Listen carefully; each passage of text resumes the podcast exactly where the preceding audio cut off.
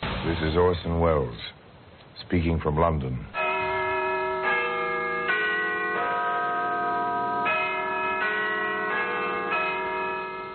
The Black Museum. Here, in a grim stone structure on the Thames, which houses Scotland Yard, there's a warehouse of homicide where everyday objects, a simple glass, a, a piece of rope, a woman's handkerchief, all, all are touched by murder.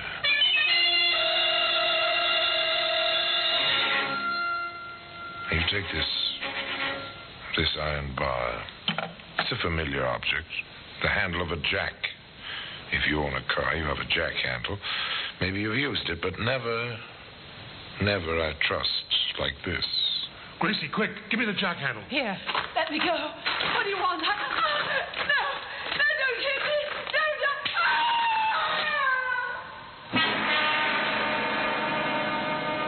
Ah! Today, you'll find that jack handle in the Black Museum.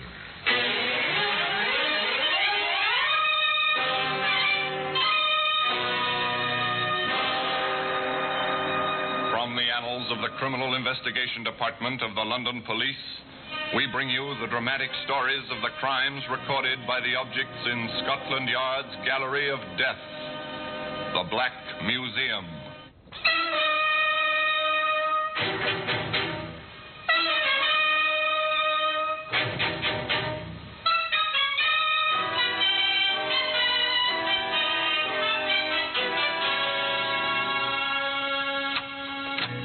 Well, here we are, the Black Museum. A few yards from here, the Thames laps at the riverside of Scotland Yard. But you never know it in here. Not in this long, dim, stone arched room. It's a kind of mecca, a goal to be reached by students of crime and criminology the whole world over.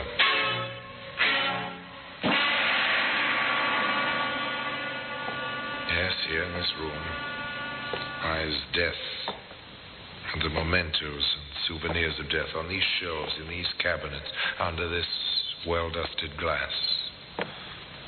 The weapons, the key clues of every homicide in which Scotland Yard has taken part for almost a hundred years. Now, here, in this case, the small white box. It's from Edinburgh. This death was in this box. Death by poison. The death of a too importunate lover. Now, this tiny pistol, it's oiled, it's in working order. A Derringer, it's called. The killer wore it up his sleeve. And one morning at 8 o'clock, in the British tradition, the trap was sprung. The killer walked on thin air. The executioner received the customary 10 pounds. Ah, now, here's something more familiar a jack handle. It's intriguing.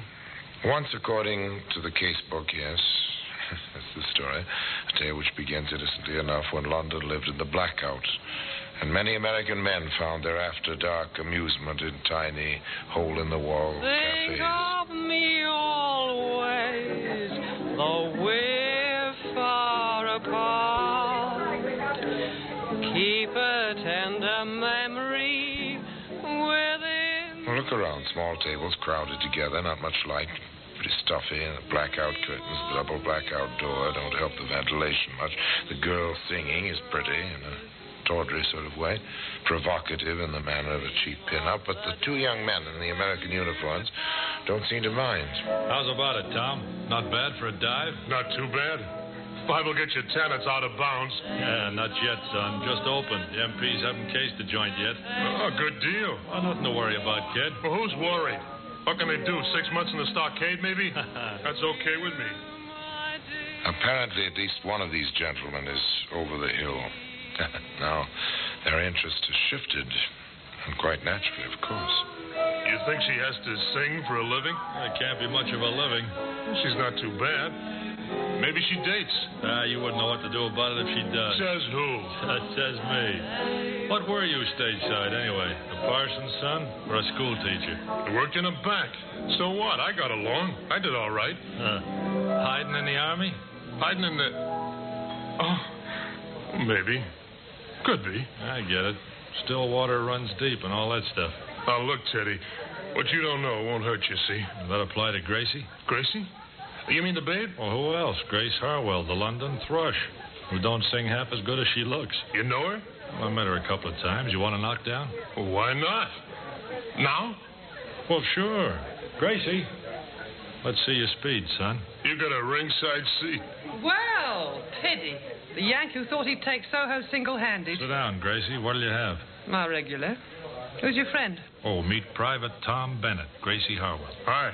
Hello, soldier. Let me get your drink, Gracie. Faster that way. Hey, what about your ringside seat? I'll be back in time. That fast you can't work. Uh, Grace, Yeah? how would you like to help me win a bet? well, this is a new approach. Good. Now, look, all I need to win is a date with you, see, for tomorrow night. Well, how about it? After the show? You on furlough? Maybe. Maybe not.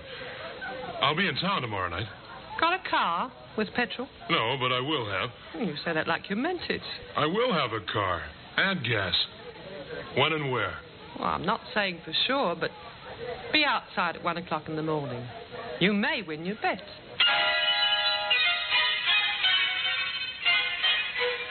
So they met. That was the beginning. Next evening, next morning, rather, Tom was at the appointed place, complete with jeep and fuel. Hi, Gracie. Hello, soldier. Come on, climb aboard. Where'd you get it? Let's say I borrowed it. Shall we go? Why not? A boy, a girl, a jeep. In the London blackout without benefit of cherry planes and palms, a time to relax, to make an impression on the girl. The former bank clerk made his play to the girl who sang club dates on the seamy side of London. It's too bad. No moon tonight. The moon means bombers. At this point, that's not too bad. Well, that's silly. Now, look, bombers mean there's a war on. No war, I wouldn't be here. Well, what's good about that, being here? I could itemize. One, I met you. Let's leave it at that. You start early. That's the States. Don't waste time. You didn't waste time borrowing the Jeep. What's one Jeep, more or less? I worked in the carpool. I know my way around. You must. You went back to get the car. What are you getting at, sister? The car? It's out without a pass. So are you. Smart girl. I know my way around. Want to sell the Jeep? I know a fellow'll give you a good price. No, I need it. What for? Business. What kind of. Look out! That bike! Gee, thanks. Oh, That's no place for a bike this time of night, nor the girl on it. what kind of business? I, uh, I have a small problem. Being out without a pass, I don't get paid. Oh. Money's necessary even in wartime. I had my ways back in L.A., Los Angeles to you. But I need a car. You get it, Gracie? Now, if you'd like a small demonstration, we can begin. You know, a man boasts to a girl and decides to make good the boast. This very modern variation on that theme consisted of stopping the Jeep at the side of the road, cutting the engine, waiting. Half amused, half interested, the girl sat quietly as the soldier climbed out of the car and stationed himself in the shadows. Along the road came the bicycle, the girl on it pedaling swiftly, her thoughts a thousand miles away. She drew alongside the parked, half hidden Jeep. Okay, sister, I'll take that bike. Here, what's the idea? I've got to get home. I want that bike, you hear? I won't give it. Shut up. You want one across the mouth? Oh, no, you leave me alone. You leave me alone. You leave me alone. How was that, Gracie? And she left her bag. There ought to be enough left in it for a couple of beers. So that's the way you do it in L.A. Yeah. You're all right, Tommy. Only next time, let's crack it for more than the price of a couple of beers. Next time was the next evening, but early, before the bars closed. Gracie, the pin-up, said, I won't go to work tomorrow night, and I know a spot off by itself. With a Jeep, we can get away fast, like you did it in L.A. And they drove up to the spot, a small pub on a side road, and Gracie said, Let's get to it, Tommy. They've got customers. That means money in the till. but Tommy hesitated, and he said, Too many.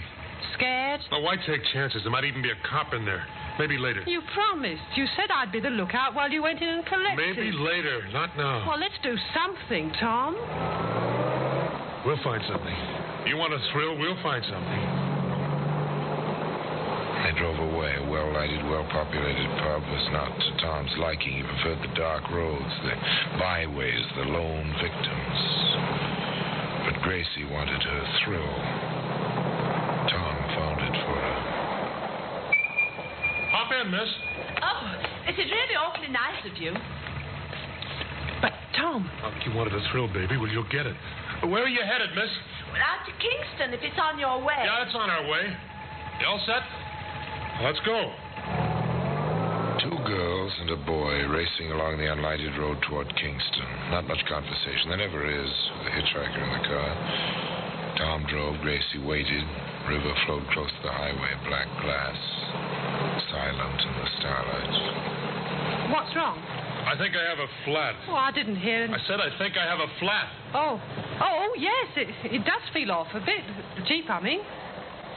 Felt like the left rear. Can I help? If you'd get out, miss. You can leave your suitcase. The tools are under your seat. Oh, Of course. What can I do? I'll need the jack. The handle is on the floor, Gracie. Yeah, I've got it. You, miss. I want your handbag. What? Oh, oh no. No, no, you keep away Give me that from me. bag. Oh, help, somebody. Help. Oh, no, get away from me. Get away. Pick up my dress. Go on, Tubby. Grab her. Rough her No, I up. won't. I won't. I, I, Gracie, quick, give me the jack handle. Here. Let me go. What do you want? No, no, don't hit me. No. Ah! Fight back, will you? Hit her again, Tommy. Hit her. What for? She's done. We got her stuff. I think she's breathing. So what? Give me a hand. What'll we do with her? Into the river.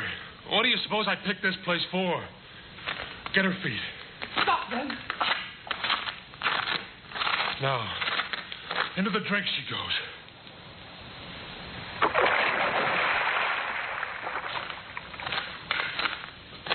Oh, Tom. Tom. Well, did you get a thrill out of that, baby? That's the way we do it in L.A. Knock 'em over and dump 'em someplace where they won't be found. Okay, let's get going, Gracie. We got places to go and things to do tonight. Nice, clean fun. The end of that night's work was a jack handle. A jack handle. It lies today in the Black Museum. In just a moment, we will continue with The Black Museum, starring Orson Welles.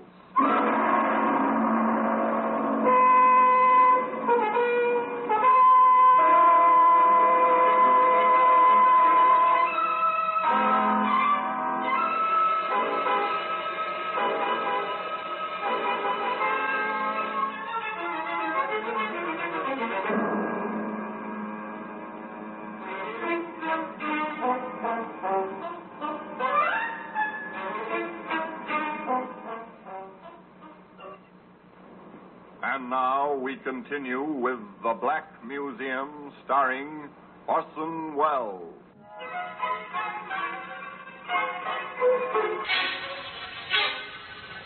It was to be some time before the jack handle came to rest in the Black Museum. A trail of blood and misadventure was yet to be blazed through wartime London. Tom and Grace were amateurs at crime like this, but they knew enough to cover their tracks. They ditched the Jeep, parking it in a rubbed street. They took cover during daylight, but night and the blackout were their cloak as they prowled for further victims.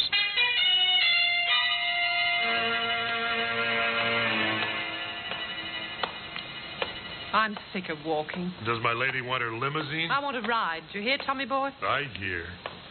Come on, we'll duck into this vestibule. Something will be along. Give me a kiss. Oh, you never have enough. Haven't kissed a babe in a doorway since L.A. Hmm, good. What's that in your pocket? This? You like it? Shell in the chamber, full clip. Where'd you get it? Army stores, Natch. Pretty? Throw it away. Are you kidding? Do you know what they give you for carrying a pistol in this country? Well, what's the difference? We killed that dame, didn't we? They take us, it's the chair anyway. Well, over here it's the rope. At eight o'clock in the morning. I'm cold, Tommy. I'm cold. You cold? Maybe you're the warmest thing in London. What's that, a car? Must be. Come on. Throw the pistol away. You want to ride, don't you? Hey, driver, give us a lift. He's stopping for us. Obliging fellow, isn't he? Where to, Yank? Your way, towards Shepherd's Bush. My girl's got kind of tired of walking. This is awfully nice of you. a taxi, you know. Private car with hack license. I'll have to charge you for the ride. Well, we don't mind, do we, honey? We got plenty of money.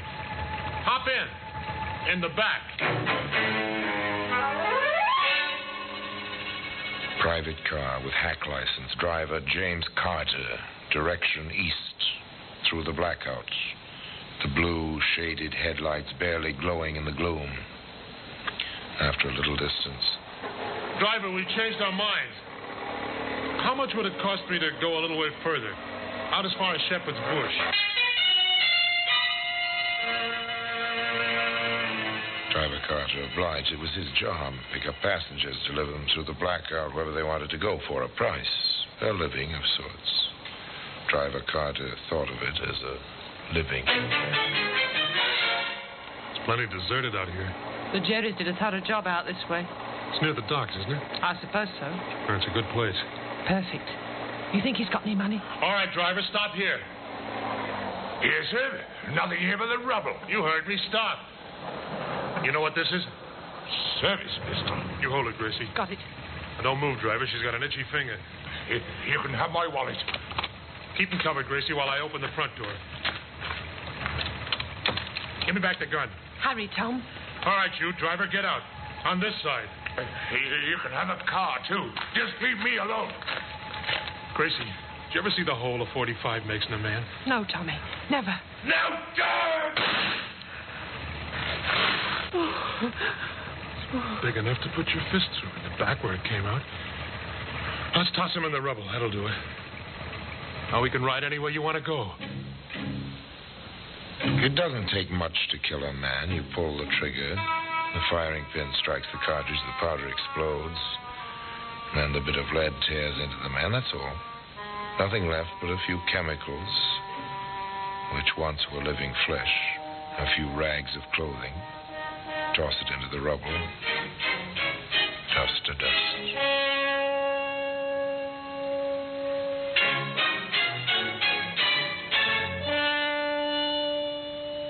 Dawn.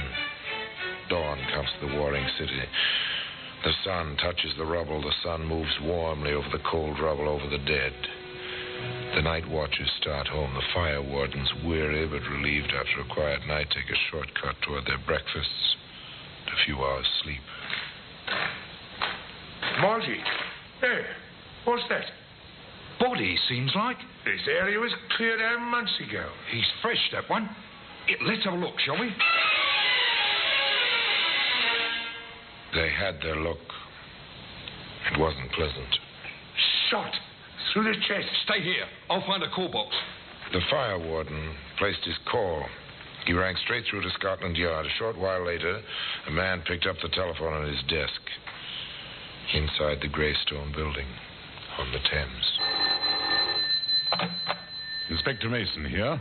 Sergeant Davis, sir. Go ahead, Sergeant. The body found in the East End, sir, shot to death. Large caliber from the size of the wound, probably a service pistol. Uh-huh. Identified as yet? The identity papers are still on him, sir. James Carter, taxi driver, private car registration, tag number RD7445. Uh-huh. The car?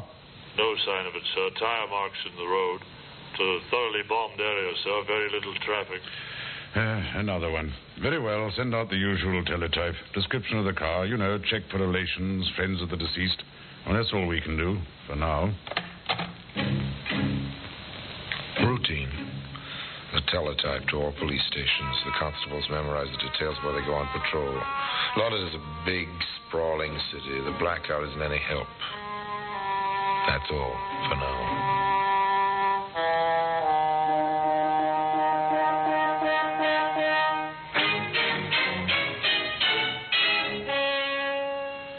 But the wheels have begun to turn. Routine, inexorable, never ending. And so, another telephone call. Constable Gray, Inspector. Yes? Ladbroke Station. I believe I have the car that was posted this morning. Uh Uh-huh. huh. RD7445. Black sedan. It's parked in Bush Mews. Yeah. That's a dead end, sir. It's facing out. Oh, very good, Gray. Stand by. We'll be along shortly. A sharp eyed constable on the blackout, the parked car. Routine. Inexorable. Inevitable. Cut your engine, Sergeant. This'll do it. Yes, sir. Usual routine. If there's an attempt to drive out, turn on your headlights. The driver will be blinded. Very good, sir. Gray. Constable Gray. Yes, sir. Inspector Mason, CID. Anything yet? Uh, No, sir, not yet. There's a pinhole in the blackout curtain, second story window of the house behind the car. There was a light up there. Mm-hmm. nothing now. It went out a moment ago, sir. Uh, take post behind the car, Gray. Accost anyone who approaches it. The area's covered. There'll be no escape. Yes, sir. The constable's footsteps fade and stop. Silence. Darkness. The trap is set. They wait. No movement, no sound. Not even the glow of a cigarette. Just darker shadows in the darkness. In the depths of the little mews, a door opens and closes. Footsteps briefly. Two pairs of footsteps. The car door opens. Then Constable Gray calls out, Don't start the engine there. You're under arrest. Sergeant, your lights. Tommy, the coppers! They got us boxed. Gray, you won't take me. Hold him, Gray. Got him, son. You got nothing on me. Never mind that. It's my duty to inform you that you're under arrest. You'll be charged with murder. And I warn you that anything you say will be taken down in writing and may be used in evidence. You can't prove anything. Run the rule on him, Constable. Yes, sir. Uh, this, sir. Service pistol. Oh, good enough. Take them along. All right, you two. Don't touch me. I'll go along. He made me go with him. He threatened me with a pistol. He made me go along.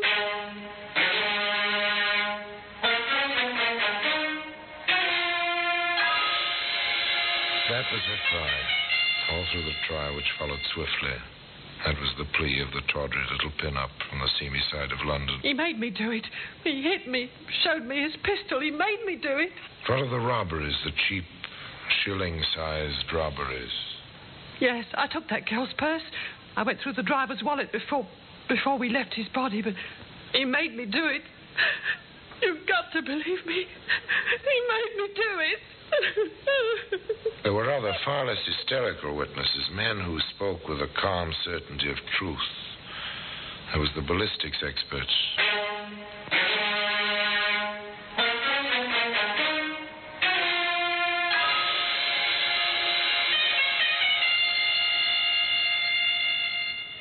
Uh, there is absolutely no doubt. The bullet which killed James Carter, the driver of that hired car, uh, was found in the flooring of the car. We have compared it with test bullets fired from the pistol found on the accused. The rifling marks are identical. The death bullet was fired from that pistol.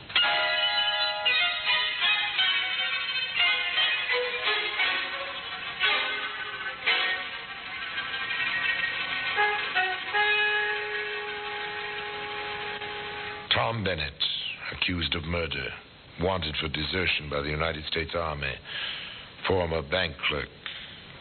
He played his role defiantly. I tell you, she's framing me. This whole deal was her idea. You should have seen the bang she got when she watched what was going on. Now she's trying to pass the buck to me.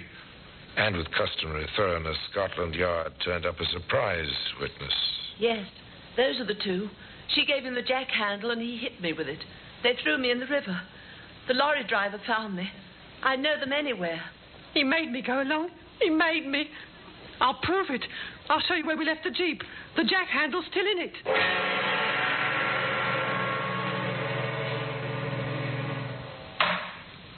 Gentlemen of the jury, have you reached a verdict? We have, my lord. Let the prisoners face the jury. What is your verdict? We find both defendants guilty of murder and add a recommendation of mercy for the female prisoner.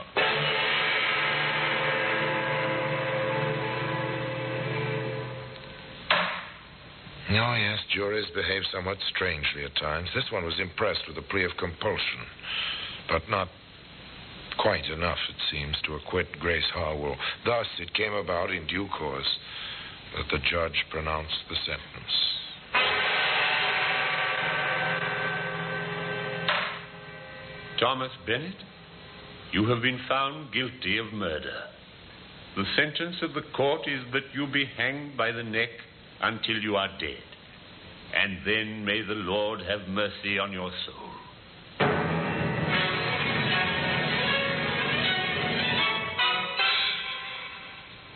On Grace Harwell, the judge pronounced the same terrible sentence.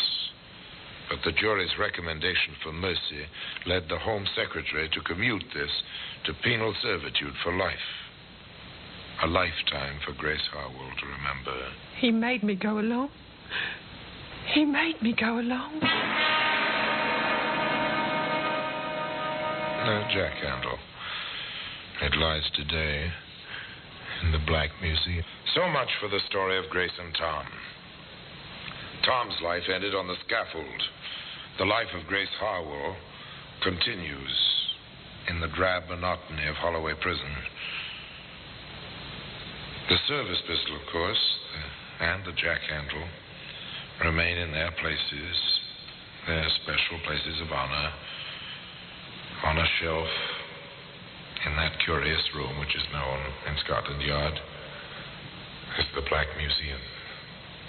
And now, until next time, till we meet again in the same place, and I tell you another story of the Black Museum, I remain as always, obediently yours.